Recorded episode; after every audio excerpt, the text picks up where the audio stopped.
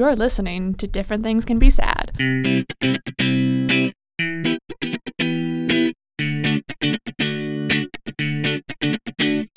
Welcome to Different Things Can Be Sad, where it's cool to care about habeas corpus and Hollywood. I'm Yasmin Lomax. And I'm Micah Hahn. And we are your friendly hosts of this officially one year old podcast. Yeah. Yes, yes. This time last year, we had just recorded and released our first episode Mhm. in Boston. And a year later, we are still at it. So we just wanted Yep. to say happy birthday to our little podcast. Yes. Thank you for sticking with us. If you have since the first episode, or if this is your first time listening to us, welcome. Um, I guess just to celebrate our our one year like anniversary of this, Mhm. What are some of your favorite um, episodes or segments that we've had, Micah? so many. I've really loved. I love Freaky Friday, but I also Freaky Friday was so much fun. so much fun. Um, for those who are just joining us now, Freaky Friday was when um, Yasmin did the uh, politics section of the podcast, and I did the pop culture section, and it was a blast. yeah, nothing nothing burnt. The place didn't Yeah. like know blow up or anything. We we managed it, so that Yeah, was, was fun. good. That was a good challenge, I thought. Yeah, I also really like shedding light on political issues that like aren't like the like interesting and sexy issues you see in the news all the time. So I really enjoyed talking about the White Helmets, which are who are um, Syrians working in Syria to help um, mitigate damages from the civil war. Um, I've also loved talking about a lot of different feminist topics um, and women's rights and rights of people who are marginalized. So that's been a lot of fun. Yeah, I think you've done like such a good job of like picking topics that are relevant but not like the one that everyone's talking about and is ridiculously sick of. Like Mhm. we haven't done um like Brexit for instance. We haven't. you know Uh, that's that's oversaturated. So Mhm. I think yeah, your angles have been have been really good. But you've you've touched on things that let's say have to do with Brexit but Mhm. aren't Brexit. So that's been really fun. Yeah, I also loved the the Freaky Friday episode. I think um like that marked a time where I was kind of comfortable talking about politics, which I had never been before. Mhm. So and I, I owe that to this podcast, like definitely in part. So that was really, really fun. Um I really liked our most recent episode where I got to talk about the Center for Youth Literature in Mhm. Victoria because I felt like I was, you know, really, really helping something out there. You know, we were um, shedding light on something that I know a lot of people who listen to the podcast can actually do something about. So Mhm. I think that felt really important. Um, but I have loved all our funny little bits in between recordings. I think we recently basically wrote a thesis between us on the history of the Jonas Brothers. yes, did Um, which is on my hard drive and maybe will be released one day. We should do that. Yeah. There's also probably like a thousand weird Timothée Chalamet jokes that we have Oh to yeah, cut out. We usually go on weird like Timothée Chalamet tangents. So um yeah, that is that has been fun too. I, I do Mhm. enjoy some Timmy. Um and what do you how do you imagine us going forward, Micah? What are your hopes and dreams for this podcast in our second year? Oh, so many hopes and dreams. I want to figure out a even better audio setup. I've been thinking. Um, yeah.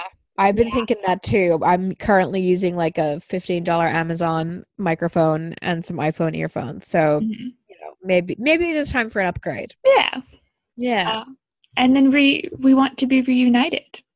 Obviously, that is our big one. Our big we need to be in the same country. If you don't know, we started the podcast when we were together in Boston and then we recorded our second episode in Vancouver. I believe that was our second episode. Mhm. yeah, I went to visit Micah and we recorded that there. And since then, um, Micah has mainly been in either Vancouver or New York while we've Yeah. recorded, and I have been in either Australia or Ireland as we've recorded. Mhm. I'm never in the same room, so Never. a reunion will be good.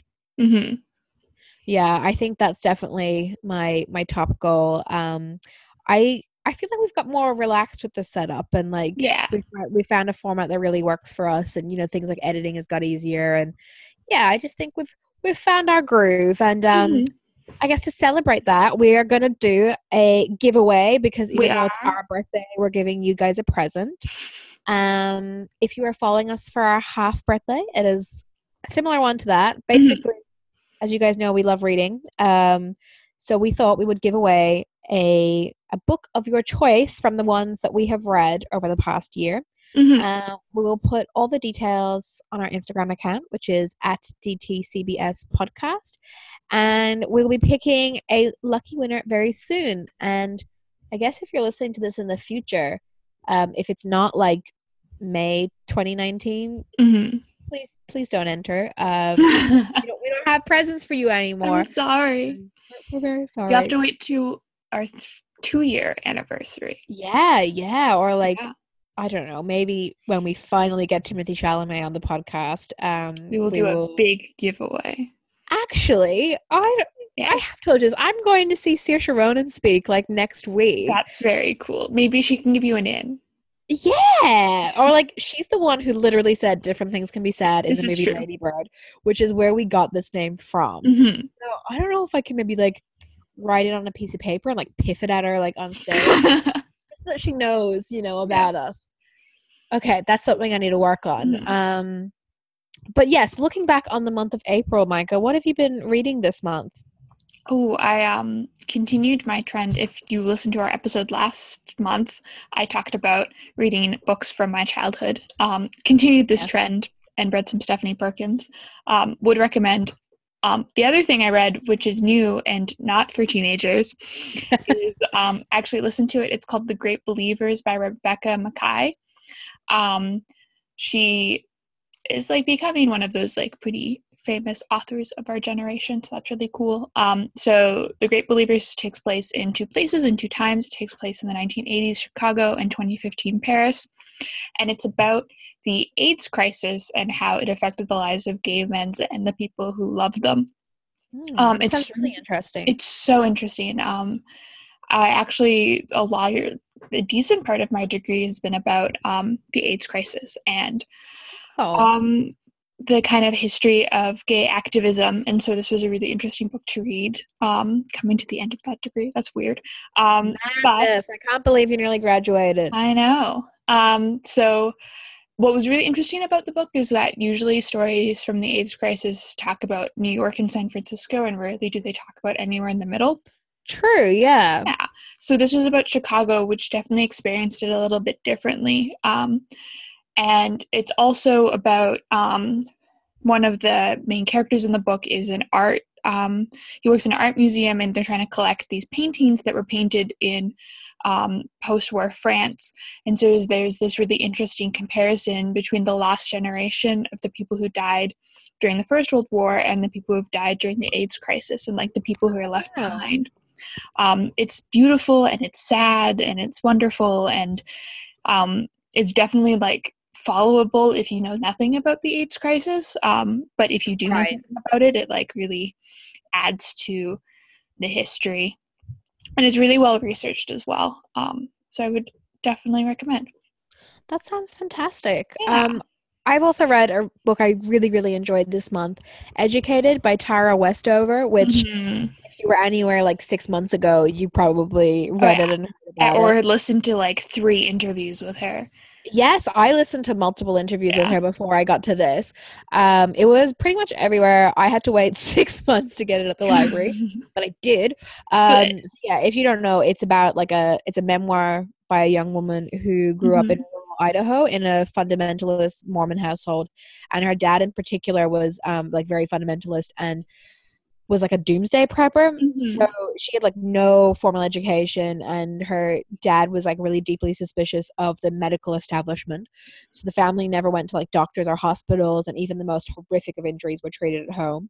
Um, and then when she was 17, she went to Brigham Young University in Utah, despite Mhm. never having set foot in a classroom before. And then, you know, she started learning about really seismic events like the Holocaust and how she could, you know, live alongside people who were raised in entirely different ways to Mhm. her, like washing their hands after going in the toilet, which, you know, she had never done, or drinking Coke, which she had never done. Mhm.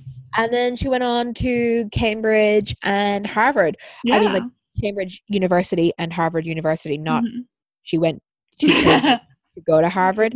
Um, too many Cambridges and fancy universities. Mhm. Um, but it's really interesting because she's still like consistently drawn back to her family, even though some members are really abusive. Mhm. Um, so I think that this book showed that an education is more than, you know, being admitted into prestigious schools and writing essays. It's about how a person can learn more about themselves and change their perception of themselves. Mhm. Um, and that's what she really drills into rather than how fantastic it is that she goes to Harvard.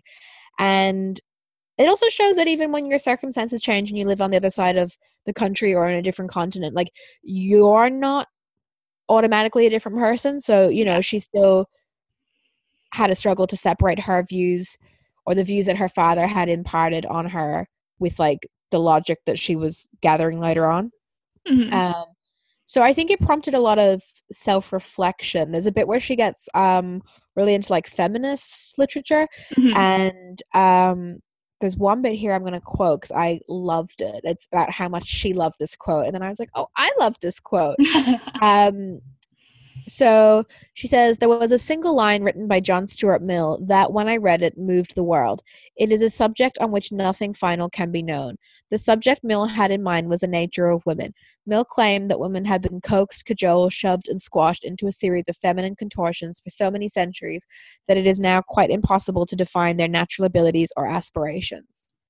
And I was like, what? I love that. Love, me some John Stuart Mill. Um, Fun Yeah. fact: uh, John Stuart Mill had a wife, um, Harriet Mill. I am a horrible person for not remembering her name, but she actually helped him write a lot of her stuff. His stuff. Oh, Actually, wrote a lot of feminist stuff for herself.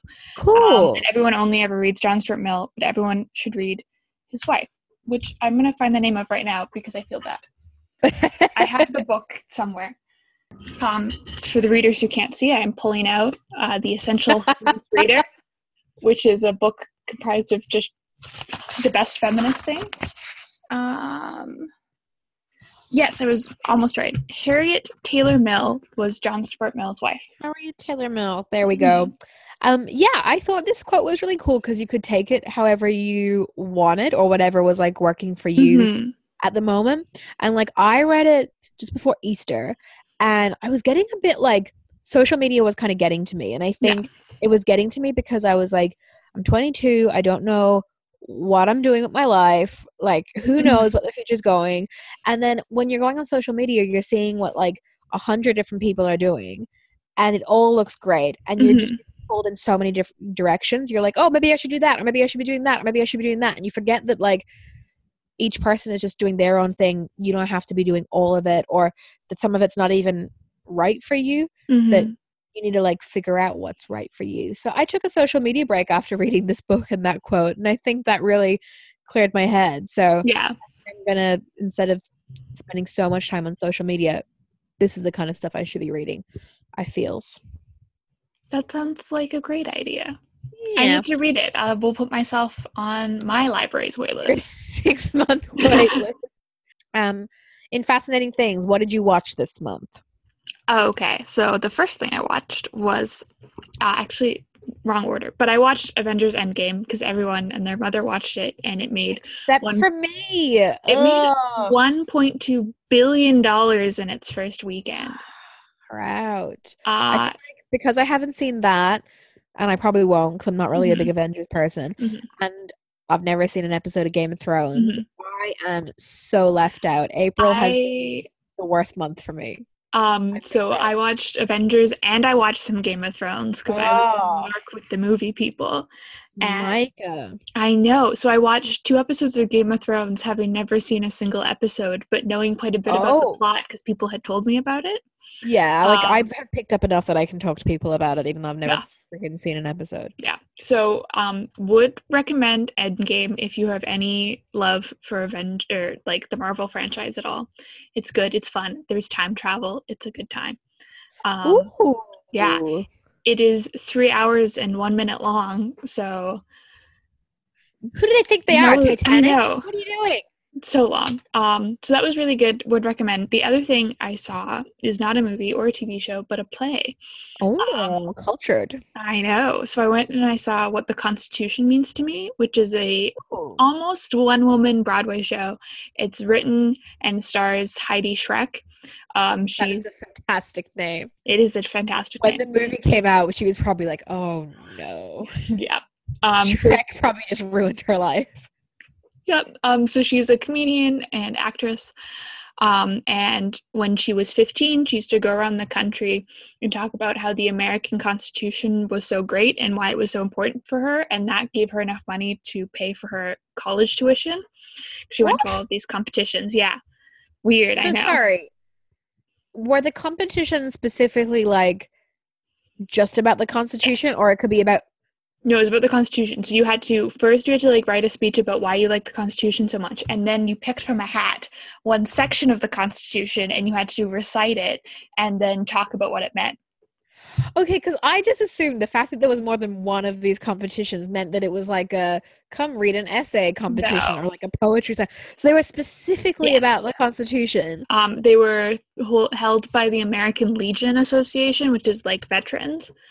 Mm. Um, and so this play is about her reflecting on that time in her life when she uh, like did these speeches, but also about like what the Constitution has meant to her as an adult and as a woman. Is it different than when she was? Yeah, so different. So when she was 15, she like really thought it was the best thing on earth and like it was So amazing. she was genuinely Yeah. like a big old fan of it, not just like a oh this is like debating kind of thing. Mhm. Um, Right. But now she like recognizes that there is a huge amount of flaws and that it didn't- include most people when it was written, and still doesn't include a lot of people. Yeah. Um, and what's really beautiful about it is it kind of interweaves her criticisms of the Constitution with her family's history, and specifically the woman in her family and the like Oh, cool. hardships they had to go through, and how the Constitution left them behind Yeah. But also like weaves in like her personal experiences of like when she was 15 she went on birth control and birth control had only been legal in the states since she had been born so for like 15 years wow. yeah so it's beautiful and wonderful it's like a very limited run but there's hope that she'll like tour it more Is it Um, funny? Is it like a comedy it's so play? funny okay. he's like incredibly um charismatic and then like it gets really sad too so you start crying while watching it um Wow. and Sounds you- incredible. there was this one horrible person who was laughing at the parts you weren't supposed to laugh at. Oh no. Yeah. Uh, so that wasn't good. Oh, that's cr- Were they confused or were they just like a douche? No, like the things that like a sexist would laugh at. Oh, oh, Yeah. they were a douche. Okay, Yeah. right. I thought maybe they were just like, Mm-mm. yeah, yeah, no, Yeah. that's that's Um, bad. Like there, I had tears in my eyes and they were laughing. Kick him out. Yeah, Oh. So it's like a very feminist play, but it also recognizes that the Constitution isn't just harmful to women, but also it talks about racism and immigration and um, really like a diverse amount of topics. And then the best part is is at the end, she brings um, on this like 13 year old girl from New York to debate her about the Constitution. And This girl's cool. like uh, in the debating circuit in New York, and they um they do like a mock debate, like it's clearly scripted, but it's really cool that she like brings in someone who like has a different perspective than she does. Um, So it's kind of like her younger self debating Yeah. her older self. That's pretty cool. I like that. mhm. It's like so lot. good. I hope they like. It would be so cool if they did like a recording of it. Yeah, something. get it on Netflix. Yeah. Yeah. Um, so would recommend that if you are in New York in the next month. Oh well, that's that leaves some of us out, Micah. It does. It leaves most people out. um, but on the topic of Netflix, I watched something really good on Netflix this month. Mhm. Um, a movie called Someone Great, Mm. which um, I believe has been named after the LCD Sound System song of the same name. cool. And it is about, it's a very musical movie and it's set in New York. Mhm. I'm gonna think it's not a coincidence, and that was very intentional. um, so it's about a New York music journalist who is played by Gina Rodriguez, and she is devastated when, after accepting her dream job in San Francisco, her relationship with her boyfriend of nine years ends. Um, yeah, so then, a la Ferris Bueller's Day Off, she and her two BFFs spend a wild day and night saying a final goodbye to New York while navigating like the breakup, but also the end of their 20s. Like they're all Mhm. kind of like 28, 29 kind of thing. And it's all about next chapters and how to deal with the old ones. Mhm. Um, so I expected like a cheesy Netflix movie, Yeah. um, like a Christmas Prince kind of thing, which I freaking love. By the way, no knock on that, but it was just like an honestly great film. It was very much Mhm. in this kind of like indie vein as um, Obvious Child or The Boy Downstairs. You know those kind of like Lena Yeah. Dunham Brooklynite kind of movies Mhm. uh, but it was a little bit more polished and uh, very very 2019 um, it had really great performances so i remember one review called rodriguez very aniston-esque and Mhm. i would agree her acting was like very natural and it had that like almost ad-libby kind of quality Yeah. of jennifer aniston like really really likable I just really really natural um, and also had a fantastic soundtrack because like the structure of the movie involves you like because it's just set on one day you learn a lot in flashbacks and the flashbacks are triggered by music Mhm. um, so some of the music that's in it is lizzo there's uh vampire weekend mansard Mhm. roof is in it and that Mhm. triggers something and that that was very fun um Mhm. Have you been listening to anything fabulous this month I have. Someone who has been in someone great Yeah, so I um Lizzo's new album because I Love You came out this month. Um it it's so good.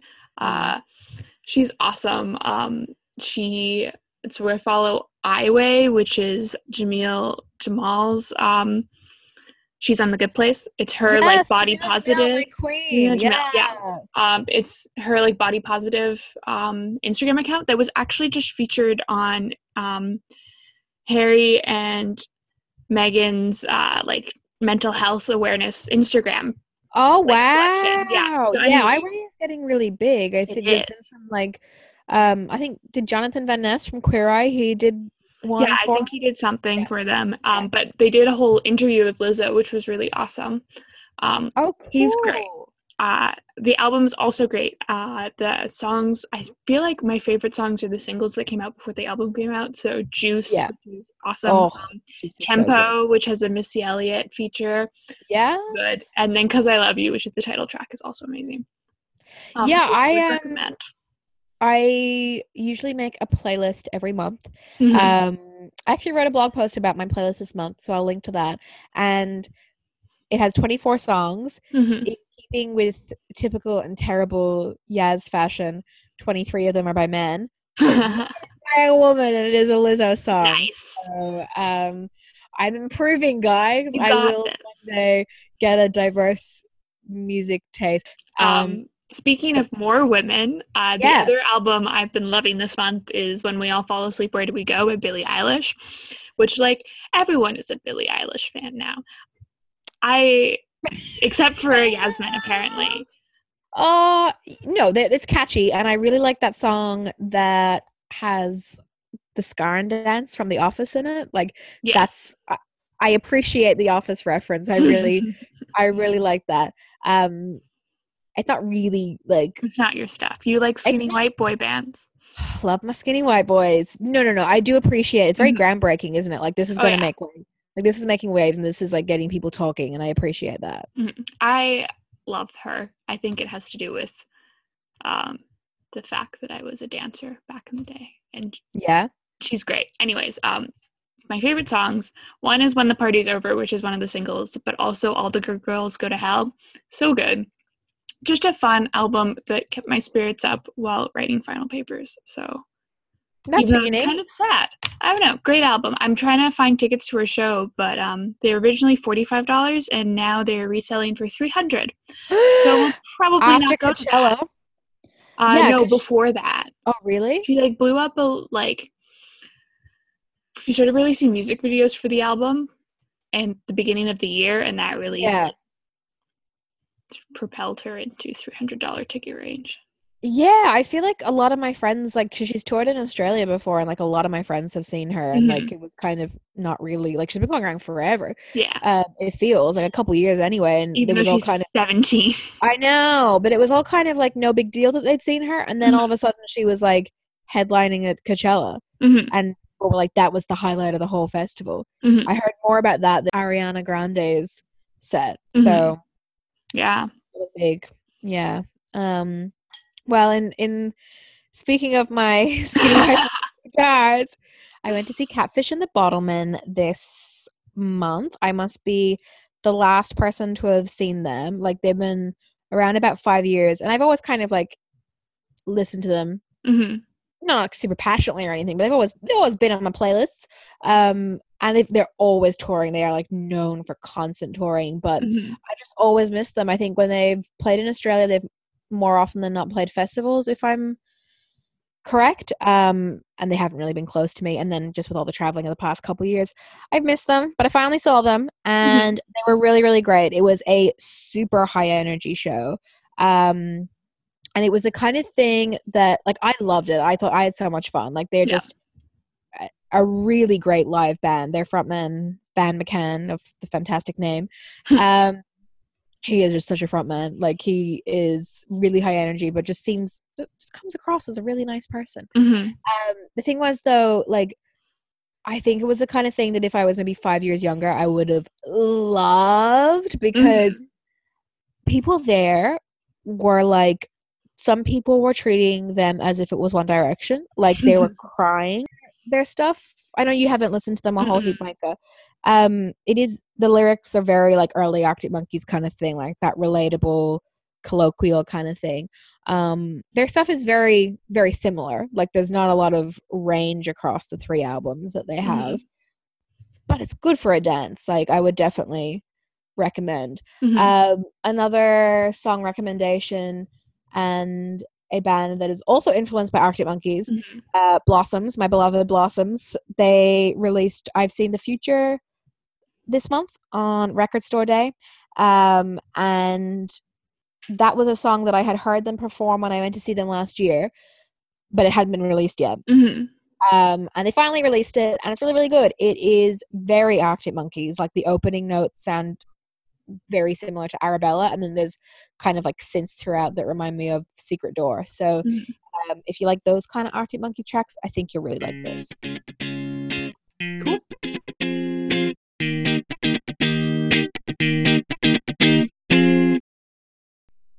Uh, so, welcome to the politics section of the podcast. Uh, this month, I thought we'd do kind of a broader topic, and we're going to talk about the politics of women's healthcare. Um, and so, I don't think this would typically be seen as a traditionally political topic, but here on DTCBS, uh, we like to talk about politics in an expansive way. So, We do. uh, we do. And so, like, the most basic way that politics is understood is that it's about the negotiation of power. And women's healthcare and health is a lot about power in many different ways. And today we're going to talk about a, just a little bit of those different ways. And maybe in the future we'll delve deeper into some of these topics. And if you really want to know about something, because this is kind of a bit of where my own education research is, uh, just send us a message on Instagram and we'll talk a bit more about it because that would be fun. Yeah, we have like a legit expert here. Like, I mean, I'm not an expert now. be an expert. Yeah, Micah's a legit. Maybe I should train to be a skinny white boy with guitars expert. I feel like I'm pretty. I feel like you know how they say you have to have like a thousand hours or something to become an expert. Mhm. Well, past that. Well, past that. Isn't So- it 10,000 hours? Oh, you're right. It's it's definitely more. It has there. nothing. It has nothing. Yeah, you're right. I've probably done more than that on like Spotify in the past month or something. Um, so before we talk about uh, women's healthcare, uh, just a little clarification about language. So biology slash sex and gender are not the same thing as we've talked about before. Yeah. Um, and usually when we think about health, we think about people's physical bodies. We think of sex. But the thing is, when we talk about the politics of medicine, is that a lot of it has to do with gender bias.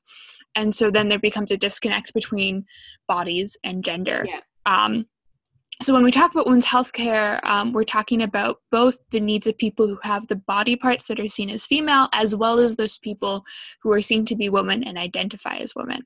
Um, Great. which makes it a bit complicated to talk about. So I like to use the term women's health because of the sexism that's involved in these issues and the fact that like being a woman the gender of that matters to the healthcare you receive but i also recognize that some people who fall under these issues that we're going to talk about don't identify as women and in those cases i will try to use gender neutral terms. Um, i might slip up. This is i think the hardest part of talking about these things because the way um, we're trained to talk about bodies and people is very it's seeped in sexism in a certain way about talking about the world and unlearning that is difficult and it takes a lifetime so Yeah. that's our caveat But you're trying. we're you're trying very hard Yeah. um, so the typical thing when we talk about um, the politics of women's healthcare is reproductive rights. So I thought we'd do a little bit of an or- overview on that. Um, we have talked about reproductive rights before a couple times. Um, the most like overt way we've talked about it is in episode two, way back when, when we talked about the Ireland abortion referendum, which passed Back in the day, back in the day. last year. so long, it feels like forever ago. Yeah. Um, so there's kind of two big battlegrounds when we think of reproductive rights. The first is birth control.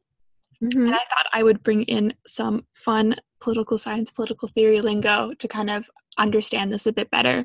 So, when in politics, we talk a lot about positive and negative rights. So, Mhm. a positive right is something that the government owes to you, and a negative right is something that the government can't take away from you. Um, and I think that's an interesting way of thinking about both birth control and abortion.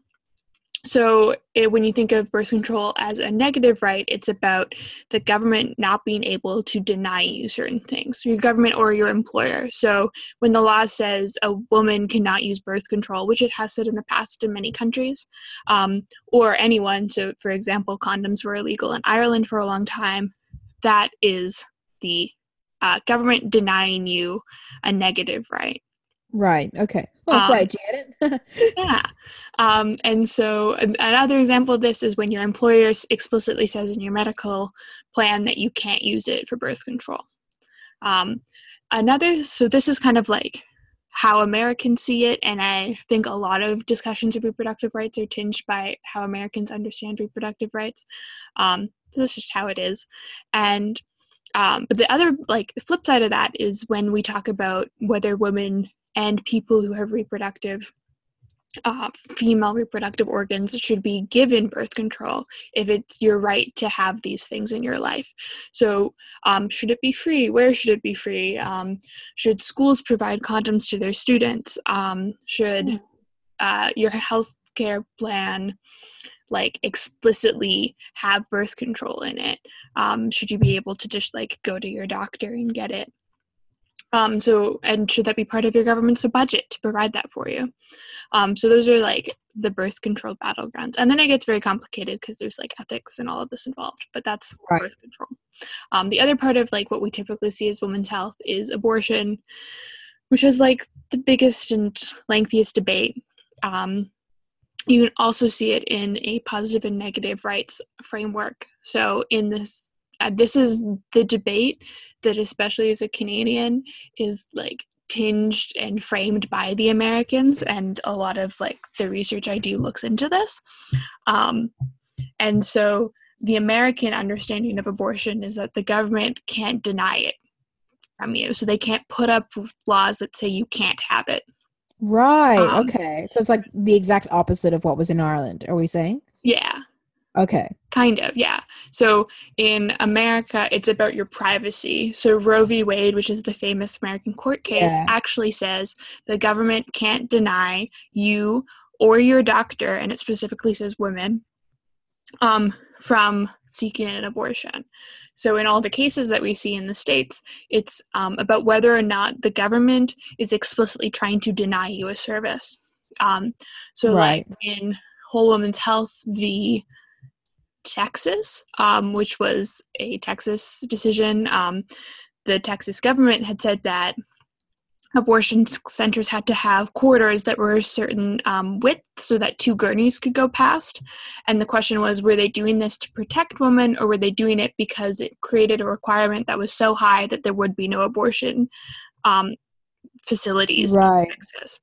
And so uh, Ruth Bader Ginsburg and that half of the court said that it was just to deny women access. It wasn't actually for their health and safety. Um, so that's kind of the American framework.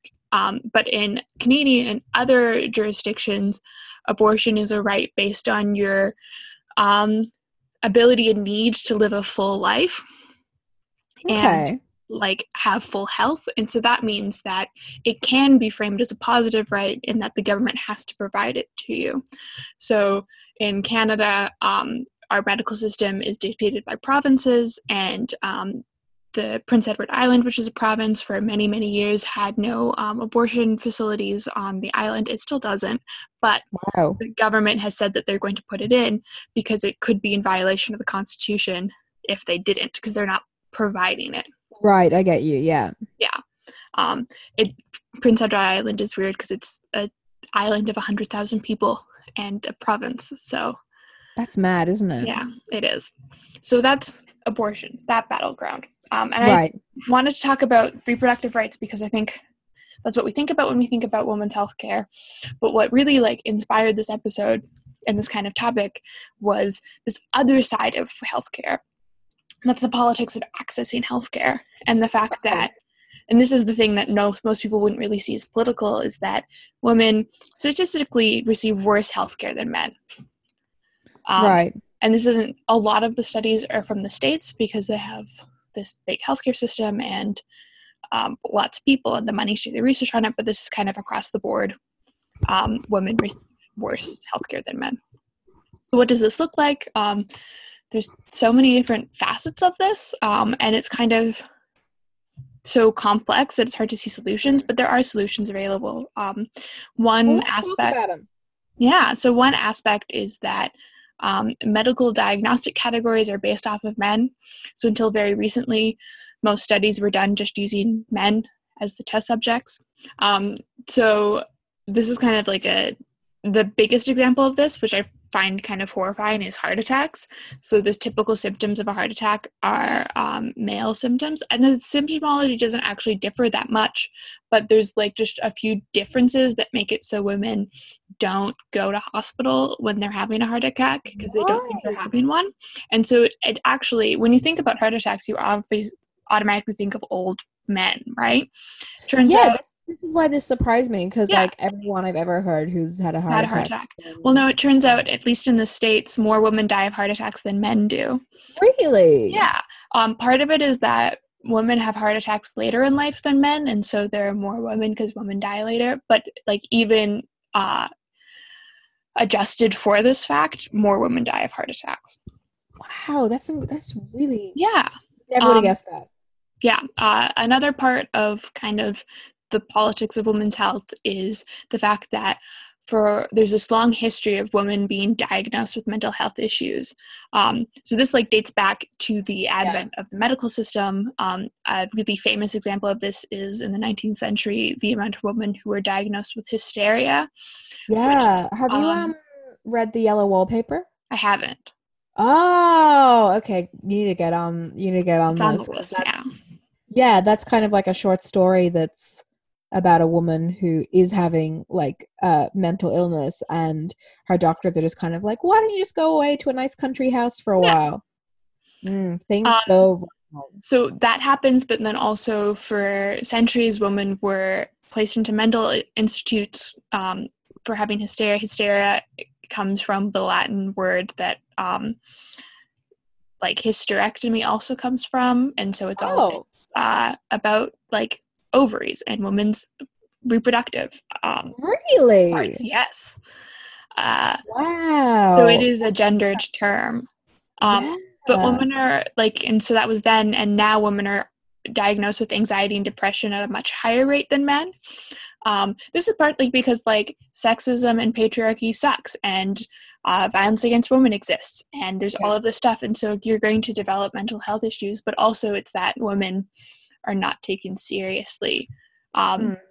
which leads into other problems with women's health um, one of them is misdiagnosis and this is kind of a Yes, this um, is interesting. it's a combination of the fact that there is no um, s- diagnostic categories for women in some cases, and also this history of mental illness, and that women are often diagnosed with having a mental illness instead of having an actual not actual but a physical problem. So women who have stomach pain are often seen as having anxiety. Um, anxiety is like the biggest diagnostic tool apparently um, for women. I think because uh, it's the old second wave feminist adage of the personal is political, and that Mm. like if you talk to women, everyone will have a story of them going to see a doctor and not being believed. Um, Yeah. in a small way and maybe in a really big way. Um, uh, there's so many statistics out about it, um, and a lot of it has to do with it's not like just male doctors ignoring women it's female doctors as well. It's about an implicit bias that diminishes um, concerns that women have. Um, so a recent study with uh, women of chronic who have chronic illness said that um, 83% thought they had encountered gender bias when trying to get diagnosed a study fro- from the UK said that it took, on average, 10 months longer for women who had a brain tumor to be diagnosed with a brain tumor.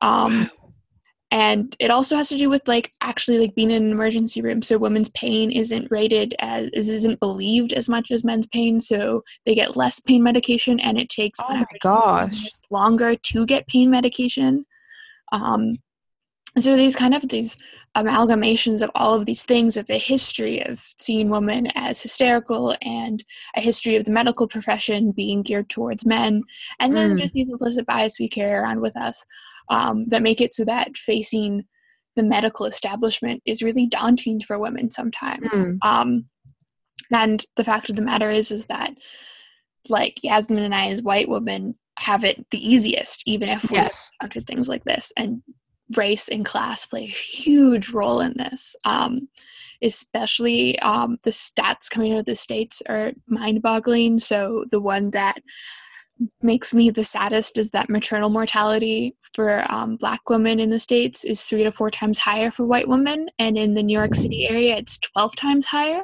Oh my, that's horrific. yeah um, i hate that statistic so much but So what is being done about that? Like how? Because that is just So, um, there's this wonderful piece out of the New York Times Magazine about doulas in New Orleans.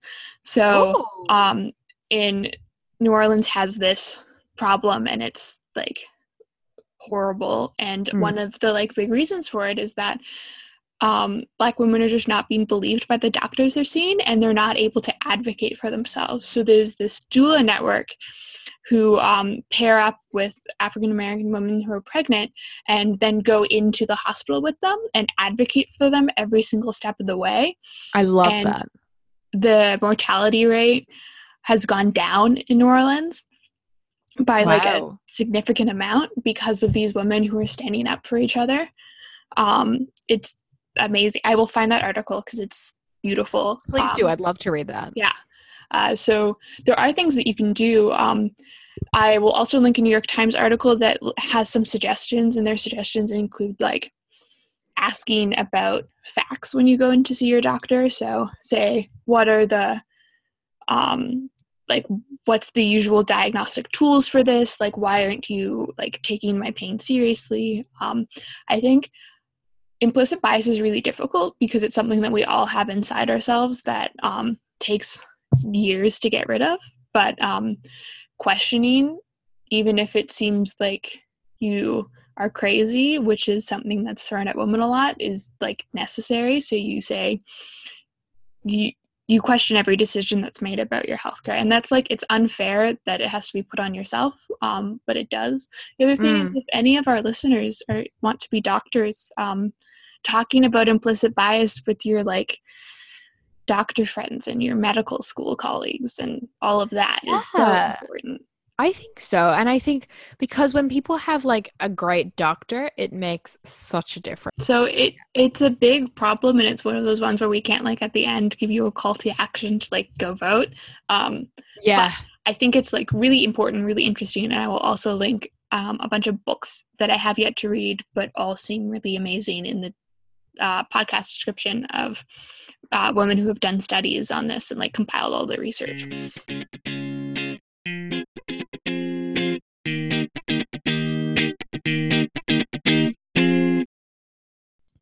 Alrighty then. Now it's time for the pop culture segment of the podcast. And this time I'm going to be talking about Taylor Swift 7, the possibility of a new album, um, Mm. and particularly through the lens of her new single, Me. Capital M, capital E, exclamation mark. Mhm. Micah has just listened to the song because I we're have. nice and prepared on this podcast, so we can have a bit of a discussion through this. Um, have you been a Swifty, Micah, or are you a Swifty? I was a Swifty in early high school. and I listened to all of her country stuff and then Yes. gave up after Red. Or right before Right. Red. I my last album was Fearless, I think. No, the one after that one. Right. Okay. I think I had like an opposite experience in that I thought I was too cool for the country stuff, and then came on around like Ah. Red in 1989, and then was like, oh, actually, you know what? Now the country stuff is super fun. Mhm. Um, now that it's not like us taken as seriously. Mhm. Um, I, I have event- all the country albums in my head somewhere, and if you play Yeah. them for me, I will recite all the lyrics to you. Our song is a slap of screen doors, waking up Exactly. and tapping on your window. Yeah, biggest banger. Mhm. Um, I eventually came around to love Reputation, even though people had some mixed reviews on that. Mhm. Um, and I had the best time at her concert. So I just want to discuss Reputation a little bit before we get into this because I think it's relevant. Mhm. I think I get what Taylor Swift was doing with that, you know, Mhm. playing into her reputation as like a drama queen who loves like feuds and is unlucky in love. But I love her best when she's being fun. Like we're both 22. Mhm. we are. know about you, but I'm feeling 22. So we know that, like, I think for me, she's at her best when it's just freaking fun, you know? Mhm. Um, so everyone's been wondering what she'll do next. I have been keeping my fingers crossed for fun. Mhm. Um, not oh, remember the band Fun? Like cap. I do. I saw them once. Stop. Did you? Yes. Interesting. It was a good yeah, time. I, I think I volunteered at the concerts, but I like didn't. Yeah, See, I was like never really that into them, but then like it's kind of like obviously like Jack Antonoff is like really interesting. yeah. So yeah. Anyway, uh, so she wrapped up her Reputation tour last year and then dropped the concert movie on Netflix, and then she's Mhm. been getting kind of vocal about politics. Mhm. Um, you know, she used to be like really really quiet about it and like wouldn't say anything, and everyone like thought she was maybe a secret Trump voter. Yeah. Um, but now she's been really like vocal, which has been really great. Mhm. And yeah, she began teasing something new uh, with a countdown to April 26th on her Mhm. Instagram stories. So she did that on April 13th, which is 13 days before April 26th. Yeah. And 13 is her lucky number. If you Mhm. guys don't know. How can you Um, not know that? I know, I know, I know. Um so that was kind of like a little ooh something big is happening because of Mm-hmm. these things there's really weird there um like she's been kind of possibly teasing this for a while Mhm. but everything taylor swift does is really like careful and meticulous yes. so she wrote an article for Elle a while ago about 30 things she's learned at 30 Mhm. and number 26 on that list was about liking to make countdowns for things that she's excited about so uh oh how boy. weird Yeah.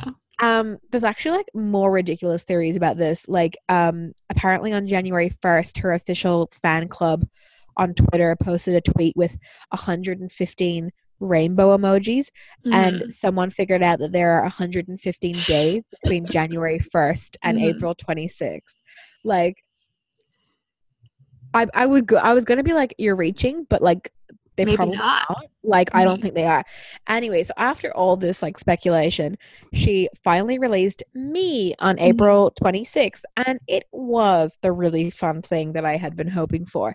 It is a song with Brendon Urie of Panic at the Disco. Um, I I wish I loved it more than I do Mhm. but I think maybe it might take me a little bit of time to warm up to it. I just my biggest problem is that I don't really like conversation duets. Like Yeah. I just don't rate them. I think they can be quite lame. Mhm. Um you know, obviously like Don't You Want Me by the Human Nature is like a classic, but that's kind of because it's like pretty much a karaoke song already and Yeah.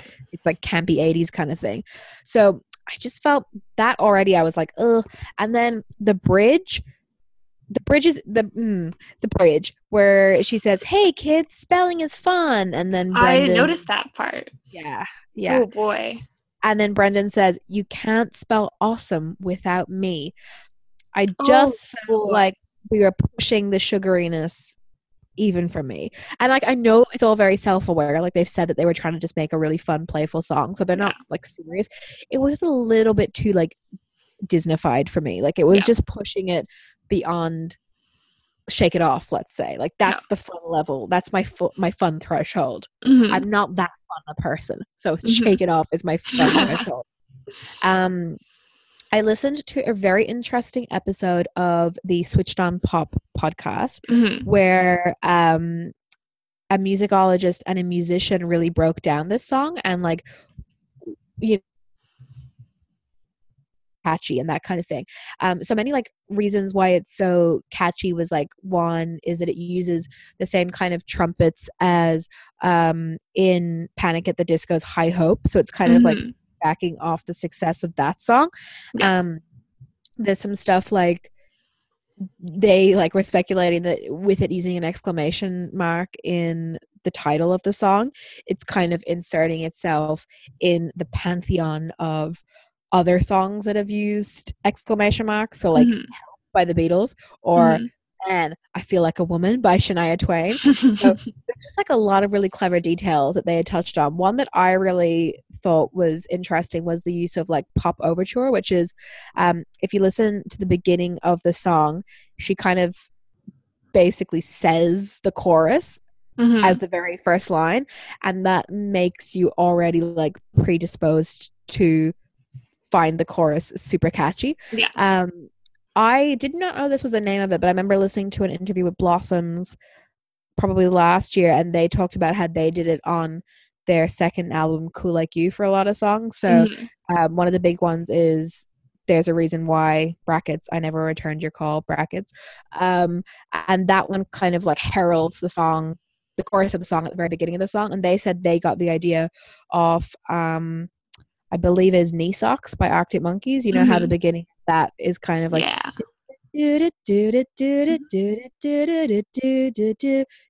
and then it launches into it so you're Yeah. already ready for that like knee socks chorus Yeah. um so this uses that and i thought that was really interesting so i think there's a lot of like very clever elements in it Mhm. um it's it's not my favorite taylor swift song Mhm.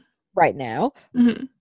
But you know what i think it's it's still obviously going to be a number one and it's going to get a lot of airplay and we'll see how that goes but i think it can be useful to talk about this song and about the video Mhm. um, in terms of what we can expect for the next Taylor Swift album because with every kind of Taylor Swift album, it's like an era, isn't it? Like it seems to almost, even if you're not that into Taylor Swift, Do you know that there are eras.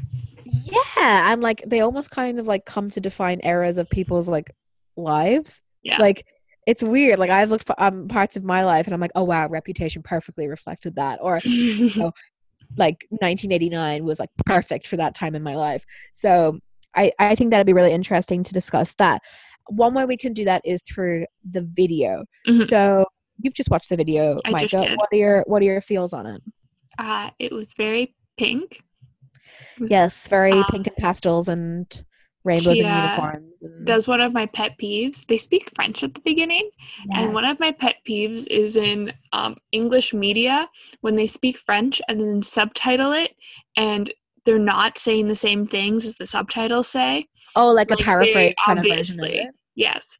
Right. So what was the difference there? Um, the stuff about like don't do it in front of the girls, I think was the line. Yes. Like she wasn't actually saying that; she was saying something else.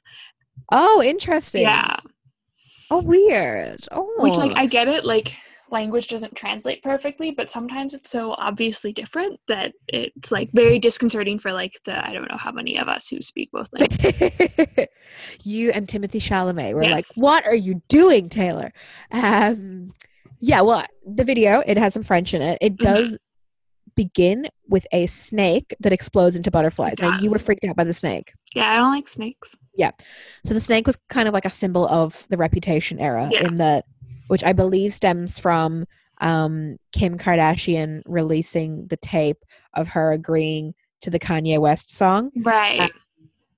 and that because Taylor Swift had always denied that she had agreed to the line um, "I made that bitch famous" hmm Kanye West song, and you know spoke about that a lot. And then Kim Kardashian had a recording of Taylor Swift. Um, I believe she didn't agree to the word bitch, but she did, she Yeah. for all intents and purposes she'd agreed to the concept, and it was a little bit awkward. Mhm. Um, so she released that on National Snake Day, and ah. yeah, yeah. So then um Taylor Swift kind of um reclaimed the snake as her symbol and it was a very big symbol in the reputation era. She used it like in her Mhm.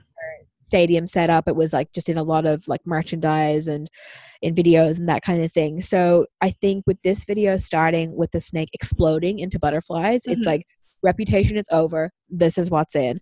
And what is in is dancing around in pastels and clouds and u- rainbows and unicorns and a place that basically looks like the good place. Am I yeah, right? it does. Yeah, yeah.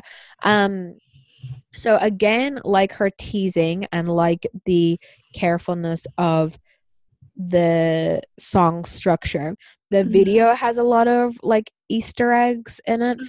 So there's a cheerleader scene at two minutes and 42 seconds, I believe. There Mhm. is also a cheerleader scene in the Shake It Off video at exactly two minutes and 42 seconds as well, Damn. which is cool. Mhm. Um, Taylor Swift has also said that there's clues for her new album in this video. So Mhm. some ones that people have latched onto is that there's a clock at the beginning that's set to 8:30, which Mhm. people are thinking maybe August 30th is when the album's coming out. Mhm. Um, she's wearing cowboy boots in one bit, so maybe she's going to be more country again. Um, I was going to ask your opinion. How do you feel about this level of like detail and planning? Because we've seen it in her her teasing of the song. We've seen Mhm. it the production of the song, and we've seen it in the production of the video. What is your opinion on that? I think it's pretty cool. Like it gets the hype out for your Yeah. thing. I think in like the era of personal social media, it's like really interesting and refreshing. Like the like with Instagram stories and all of that, like you feel like you're like intimately know the people who you're talking to like you Mm. follow and like you know exactly what they're doing every second of every day. Yeah. And nothing's like a secret and the planning kind of makes it feel like it like reinforces her celebrity status in a way. I think you're definitely right. It makes her seem like because I certainly don't have the time or energy or even wits to be coming up with all this kind of stuff, right? Yeah. Like it makes her feel superhuman, Mm-hmm. I think, in that she's managed to weave all this. Um Mhm. and obviously like it serves a function in making people like things more as we were saying. Um there's even like bits of the me ee ee ooh ooh ooh in this song, as I said in the Switched on Pop podcast, is kind of like the shake it off, shake it ah ah ah. You know, it's like yeah. tying those things together. Um, there's a bit where she talks about like um fighting in the rain in this song, and she's done Mhm. that in previous songs. So it's it's it's very clever. Um, I think it like it works for a certain audience, and I think like the internet and a sense of community on the internet is a big thing for Taylor Swift fans. So I can mm-hmm. see why they would like really latch onto this. And also like Taylor Swift fans are very a lot of them are very obsessive Yeah. and like that obsession needs the constant feeding like the clues act as a fuel for that, right? Like you can't just disappear off the face of the earth and then come back in 5 years and drop an album. Like it, it it's a bit more than that. Like it's a bit more intimate. Um it just makes me kind of exhausted though, I have to say.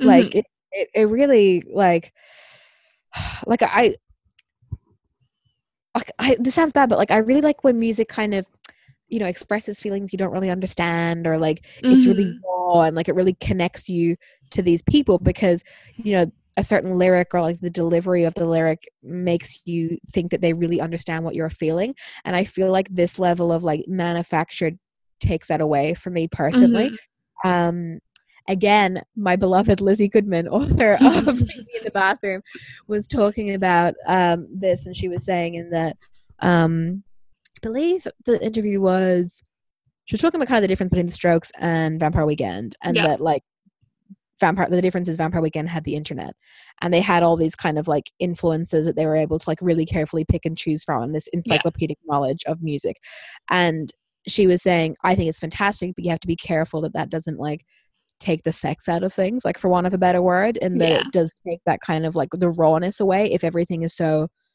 methodical. Yeah. Um, so look, that's just my personal preference, but I think for Taylor Swift's audience, this is the way to go. Oh yeah, So definitely. maybe that's just why it exhausts me though. Um, so now that we've kind of talked about the the teasing and the song and the video, it's time to speculate on what her new album will be Mhm. like or about. So I think like this song, as all good lead singles do, will like thematically represent the album, but Mhm. you know, it might not be the strongest or like the best song, but it represents like the ideas that she'll be exploring. So I think like this next album is going to be very um, playful Yeah. and I think focused on herself rather than celebrity feuds or romantic relationships, maybe. Mhm. Um, I read an interesting article in the Globe that talked about this theory, and I'll link to that. Um, so that's kind of where I'm seeing this, and I guess it kind of leads me to the topic of reinvention because yeah, Swift kind of started off as her, as you were saying, like she had country albums. The first like Mhm. two or three were very, very country, and then from Red, 1989, Reputation, and now this one, we've seen nearly a completely different artist every Yeah. time. Um, what are your thoughts on that? I think like when I was younger, maybe this is why I stopped Taylor Swifting. Was Yeah. I, like I hated it. I was like, why aren't you just like produce the same thing that we Yeah. all like and love? But now I kind of like I appreciate that you don't want all of your albums to sound the exact same. Yeah, And- but like you want to like still be the same band. Like you don't or like artist. You don't want to like Yeah. lose what people liked about you. Like um talk about Vampire Weekend a lot. Like you can see a difference between the first two albums and um the most not this one that just came out, but like oh, Modern uh, Vampire. Modern Vampire. Like that one's Yes. different, but Yes. it's still Vampire Weekend, very clearly. Yes. Yeah. Um yeah, I kind of want to talk about that too because I think that artists like kind of fall into two categories. So the ones who constantly reinvent and Mhm. ones who like find a sound and stick to it. I think the most obvious example of ones who constantly reinvent is like the Beatles, right? Like Mhm. that's They're like- they're the original constant reinventors. yeah, like every album you get like they have different haircuts and like different outfits and like a different sound every single time. And like they attracted a very young female boy bandy audience at the At beginning. the beginning, and then yeah and then by the end had completely switched it over to like like grown men who like did a lot of drugs right like Yeah. it's it's yeah and i feel like um arctic monkeys are pretty similar to that like their 1st two albums are quite similar i Mhm. think i would say the step between their first album and their second album is similar to what vampire weekend did between let's say their second and their third Yeah. but like that's very confusing math sorry guys um, but like i think if you compare their first album and their most recent album oh, back to back you'd be like what the hell but if Yeah. you followed it all Like through AM, you're like you understand. would make- it would make sense um but again i would understand if somebody said that they liked one album and didn't like any of the others Mhm. or you know or if there was Mhm. like some albums they liked and one they didn't really like i, I can understand that Mhm. whereas with a band like the catfish and the bottlemen who i went to see they actually use like the same illustrator for every album cover um Mhm. every single one of their songs is a one word title Mhm. and they kind of cover you know the same kind of topics and the same kind of sound you know if Mhm.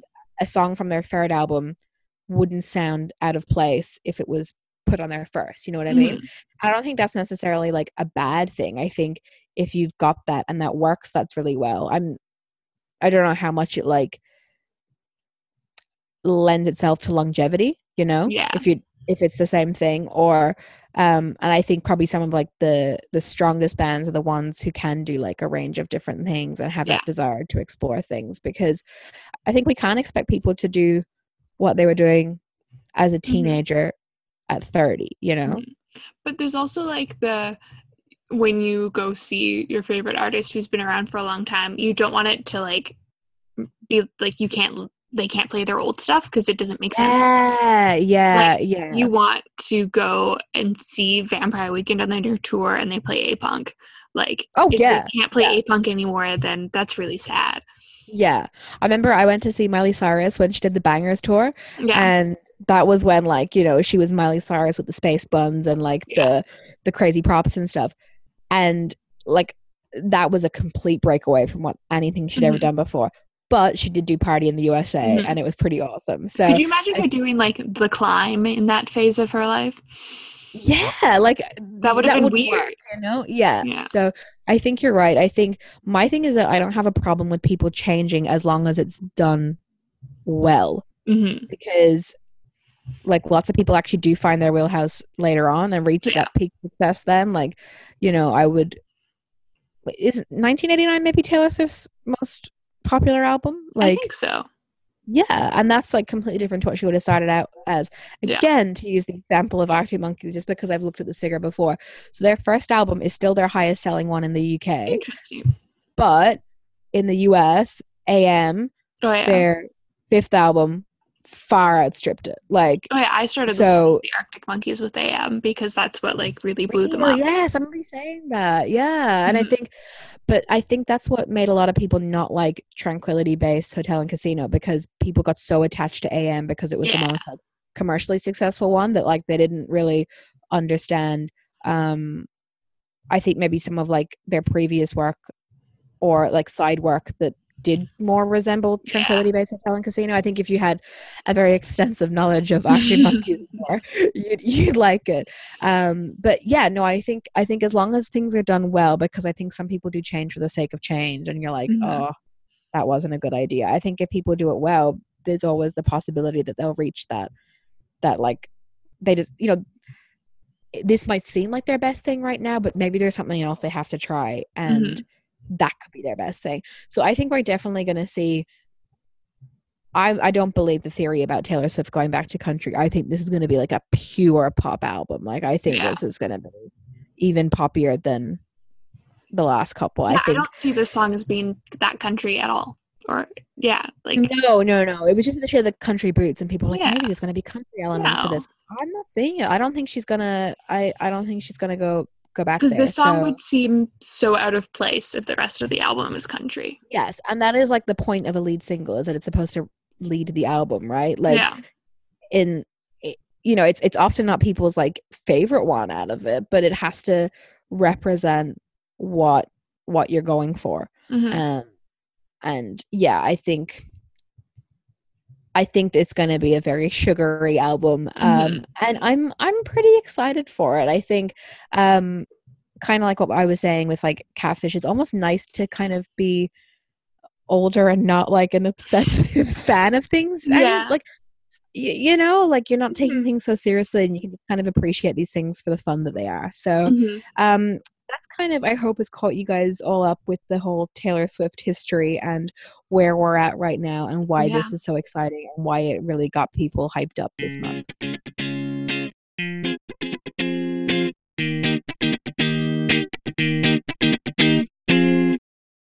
Alrighty then. So that is our one year birthday episode Mhm. done. Micah, what are you going to be up to before we next hear from you? Um, I will be hanging out. I will be going to a concert, two concerts, a couple concerts. Oh, who are you to see? I'm gonna go see Beach House next week Ooh. in Seattle. Road tripping. Always That's so cool. Yeah. Um, I, I think something else. I can't remember. Um, we'll be hanging, doing doing the summer things, even though it's still spring.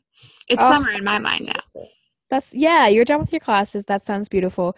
Um, I am also not road tripping, I'm plane tripping Nice. for um a concert at the end of this month. I am seeing the strokes. I cannot quite believe it because I've been waiting for this since I was 14. I am very, very excited. So um, I will speak to you guys after that. Um, if you want to catch up on any of this goss, you can find me on the gram at at Yasmin Lomax. Where are you, Micah? At Miss Clearwater. And together we're at DTCBS podcast. We will be posting about that giveaway. So make sure you uh, get on that, kids. Until next time, Bye. bye.